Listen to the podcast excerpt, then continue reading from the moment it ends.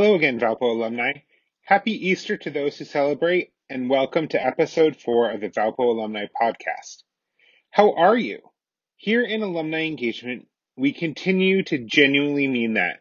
How are you doing? We continue to be here for you, our Valparaiso University alumni, so please reach out to us.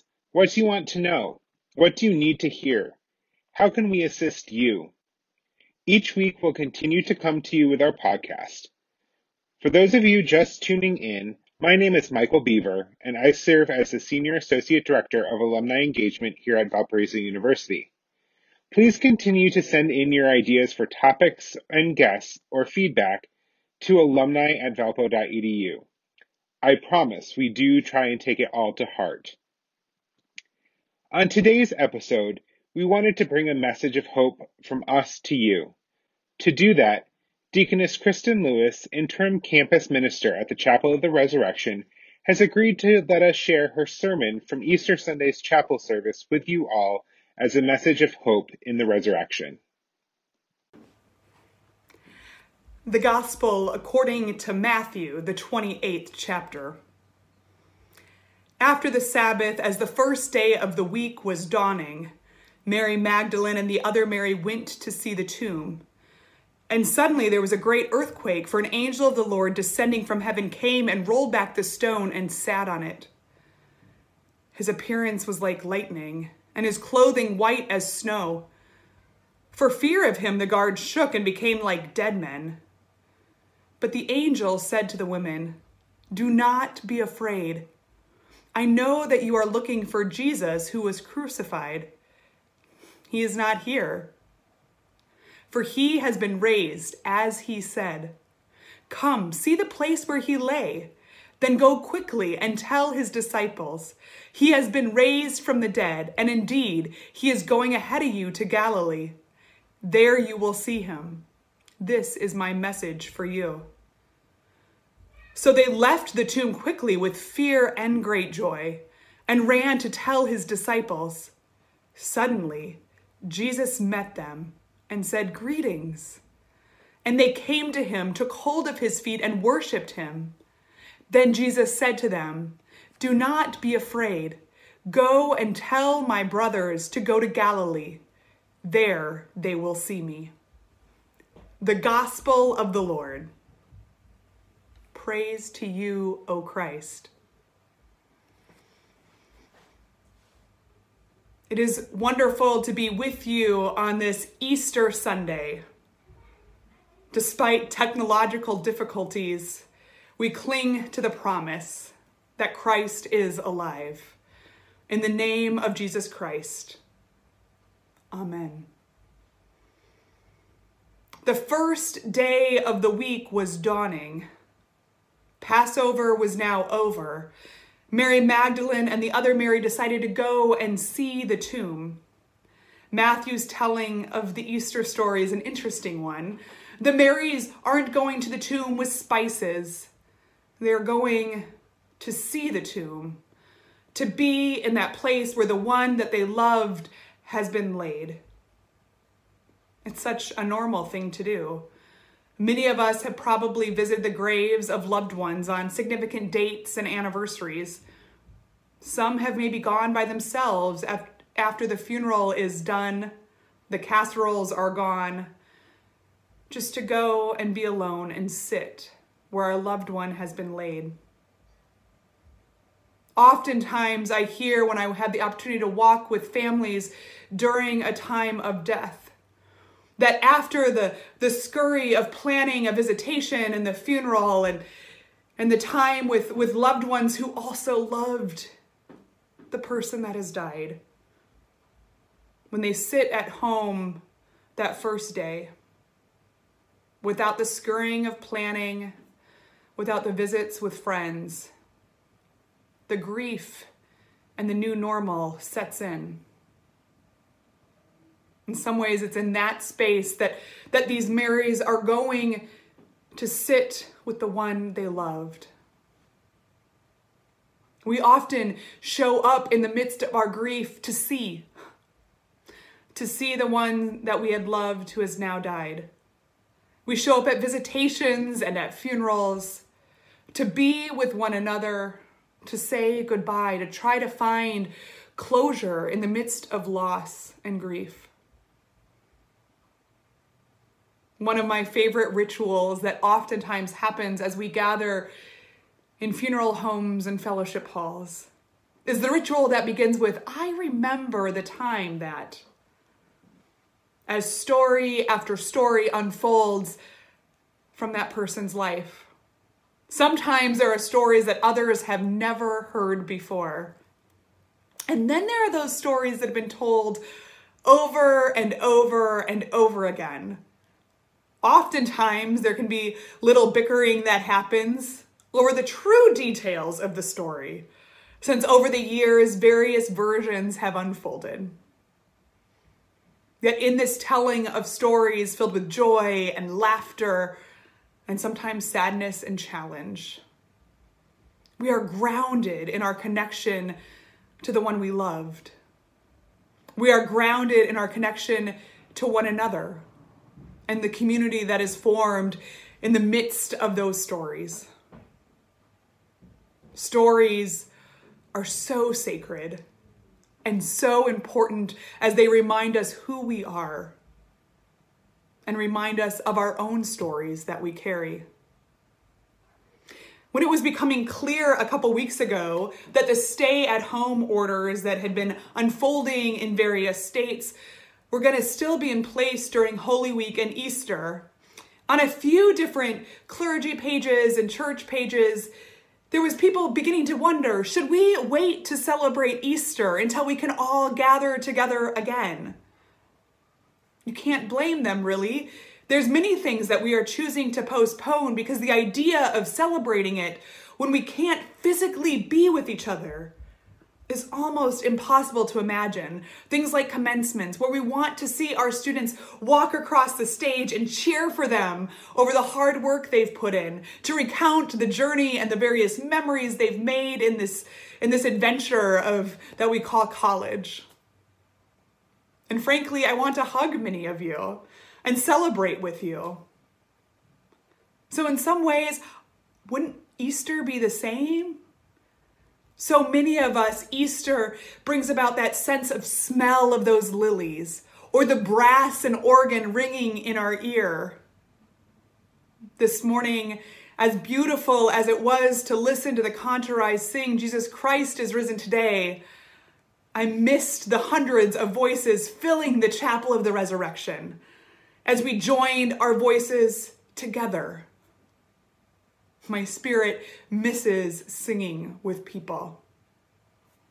The truth is, my heart longs to hear Jeff Dobler in the brass, longs to be led by Kantorei and the bells and Dr. Kim making that organ wail in that glorious chapel. I miss getting to see Brendan Cock carry our box of Alleluias like he does year after year that we put away before Ash Wednesday and we open up and he spreads it around the altar, around that beautiful Christus Rex.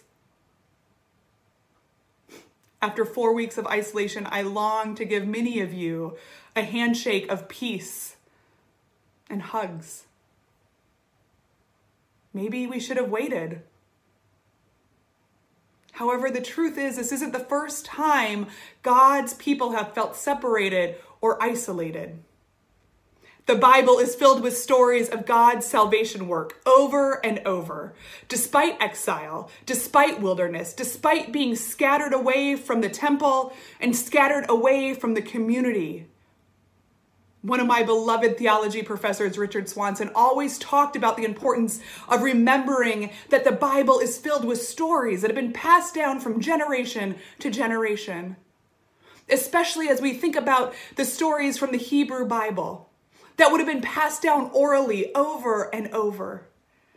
Often in class, if we were about to engage one of those stories, he would invite us to center into the image of a Jewish grandmother sitting with her family around the fire at night, saying, Come here, let me tell you a story that reminds you who we are. Let me remind you of the history of our people. Let, remind, let me remind you of our God as the stories of creation and Moses and Noah and Abraham and on and on were told over and over again, despite exile, despite being scattered. Typically, in a normal year, we would have gathered last night at the chapel for the Easter Vigil. Many of you may be gathered virtually with other faith communities and heard some of these stories that we tell during the Easter Vigil.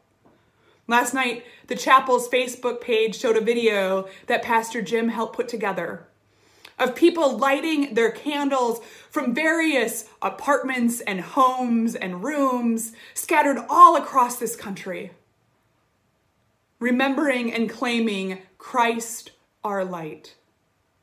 For it is in that Easter vigil, in that night where we are in between the crucifixion, that night where we know that this is the night where something had happened, where we remember that Christ's light enters the world, no matter where we are located, that we are united as the body of Christ. You see, at the vigil, we begin around that fire. And then in this moment of our, of our grief of Good Friday, in the midst of the uncertainty that that, that space would invite God's people into, it's like our Jewish grandmother saying, just wait, remember? Remember how God created this world? Wait, remember? Remember how God freed us from slavery in Egypt? Remember how God showed up for Shadrach, Meshach, and Abednego? Remember how the prophet Isaiah had the vision of dead bones dancing. We recount the way that God has moved in this world that remind us that God is a God of salvation and a God of life. And as we ground us in these stories and in who we are as children of God, we conclude the Easter Vigil with the pronunciation of the ultimate Easter story of Christ's triumph over the grave. Jesus Christ is risen indeed. Alleluia. That Holy Saturday has always been this strange in between time. I grew up and there wasn't a tradition of an Easter vigil. And so it truly was this awkward space of Good Friday and then kind of nothing until that sunrise service.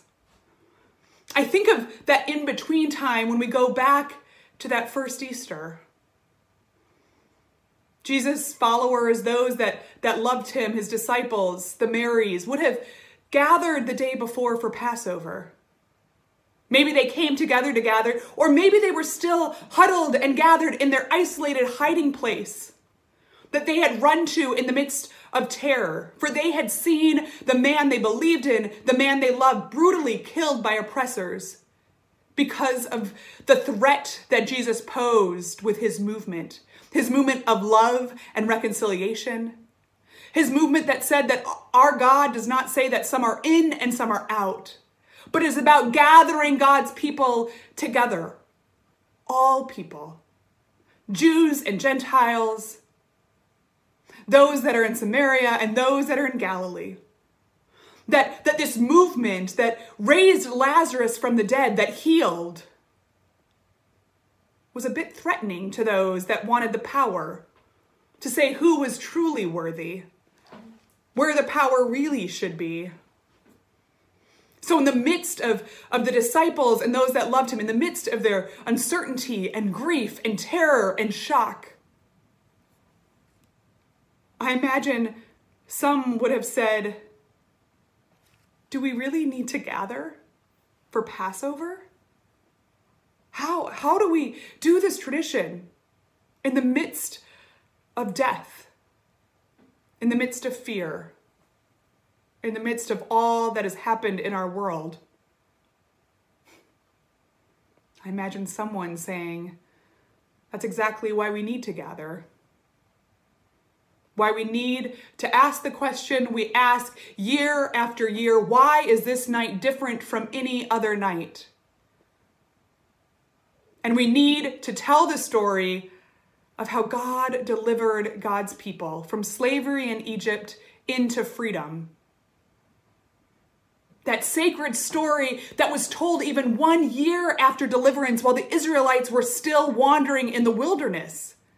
And it has been told year after year for generation after generation. I think that the Marys and the disciples and the followers of Jesus would have told this story during this in between time when it still feels like death is all around them. Would have told this story and remembered a God that brings deliverance and a God that abides with them in the midst of fear and grief and uncertainty. Now, one thing I think is important to know that the Israelites told, participated in the Passover year after year through all 40 years of wandering in the wilderness. It was a faithful part of their time together that they would proclaim God's promise. They would proclaim a God that is a God of freedom and life. And yet, these Israelites, during their wandering in the wilderness, also murmured against God and against each other. They lamented and they questioned. They struggled. Now, my daughter Atlee, who is six years old, can murmur with the best of them. One of the things that we have been doing during our isolation time, our social distancing time, is that when I take the dog for a walk, one of my three children goes with me. I quickly learned taking all three was a little bit more stressful than if I just take one. They get a break from fighting with each other. I get some one on one time, uh, and it's a, a centering time in my relationship with them.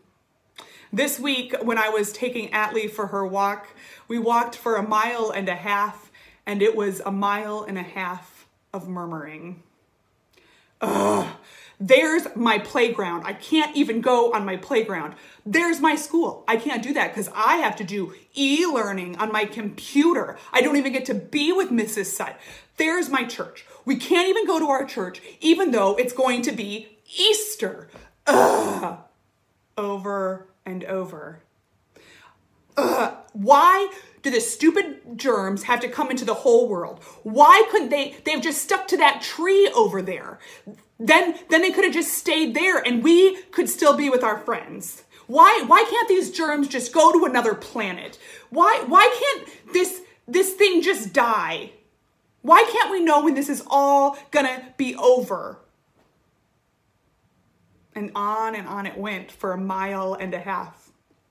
I'll admit that at one point I tried to help her find some moments of meaning during our four weeks.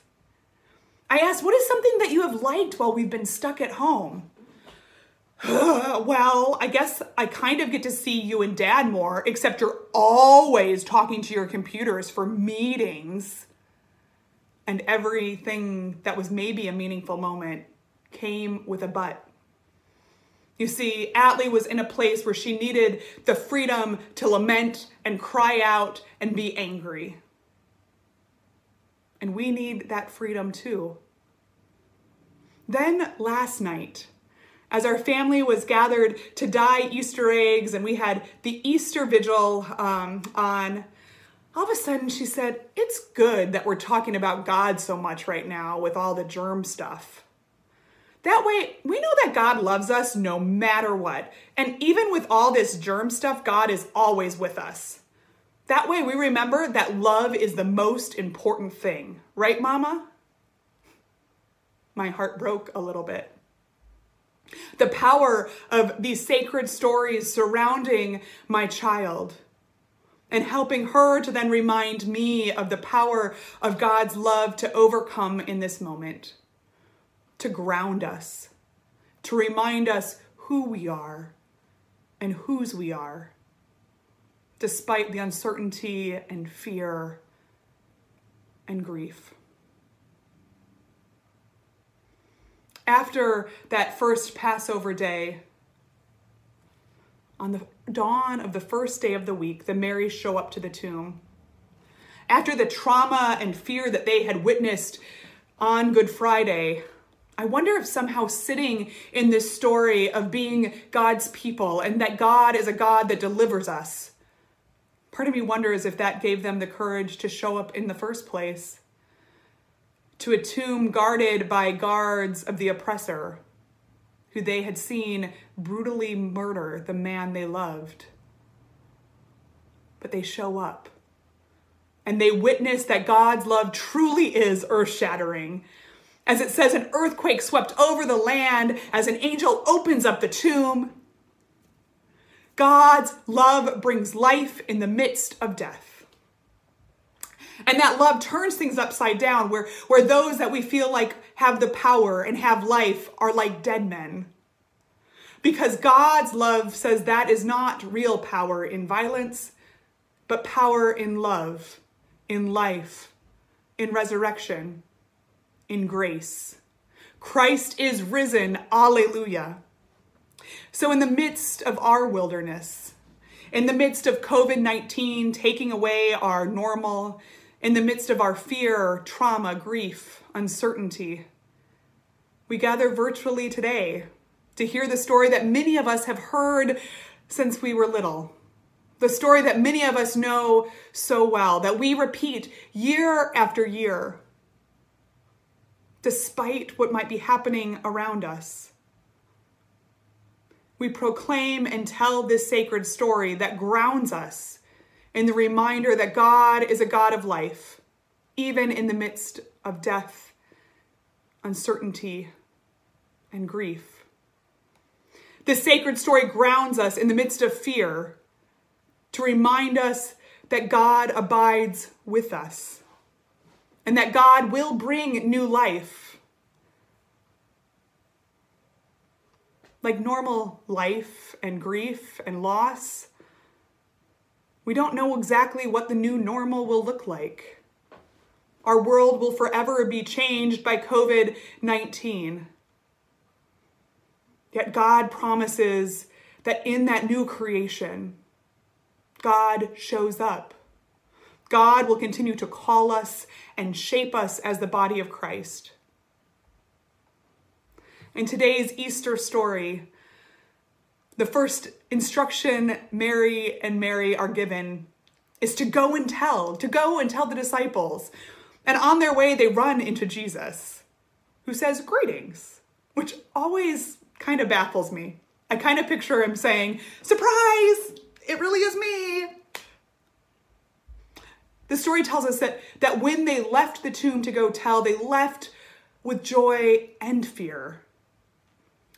I have a feeling that overwhelming sense of grief and sadness, of trauma and hope and expectation when they see Jesus leads them to lose their footing, to fall down and collapse at the feet of their Lord. I don't know if you've ever experienced that kind of overwhelming emotion from sadness or shocking news, or maybe even being surprised at a birthday party. But it can take your breath away. I think for the Marys, it might have been both fear and joy, grief and hope. This Easter, we too can collapse at Jesus' feet with all of ourselves, all of our emotions, our fear, our anger, our murmuring, as well as our hope and joy and expectation. We can whisper, Christ is risen, alleluia. Or we can shout with the joy that, that children have often on Easter morning Mama, it's Easter! Christ is risen! Did the Easter bunny come? Jesus then continues that call to go and tell the disciples the book of Matthew throughout Christ's resurrection is about Jesus telling people to go and tell, culminating in, in the Great Commission go and make disciples of all nations, baptizing them in the name of the Father and the Son and the Holy Spirit. It is in this going and telling that we are reminded that we have already been claimed as children of God, that God will never abandon us, that a tomb cannot keep Christ dead. Just as so- social isolation cannot kill Jesus' love. Jesus' love is alive and well today in the midst of our grief and uncertainty. Jesus' love promises to be with us in this wilderness and promises the gift of life and resurrection, the gift of new life. And so we proclaim on this unusual Easter Christ is risen indeed. Alleluia. Amen. Thank you, Deaconess Kristen, for your words of hope in these unsettling times. And thank you all for tuning into this week's episode of the Valpo Alumni Podcast. We continue to keep you all in our thoughts, prayers, and hearts during these uncertain times.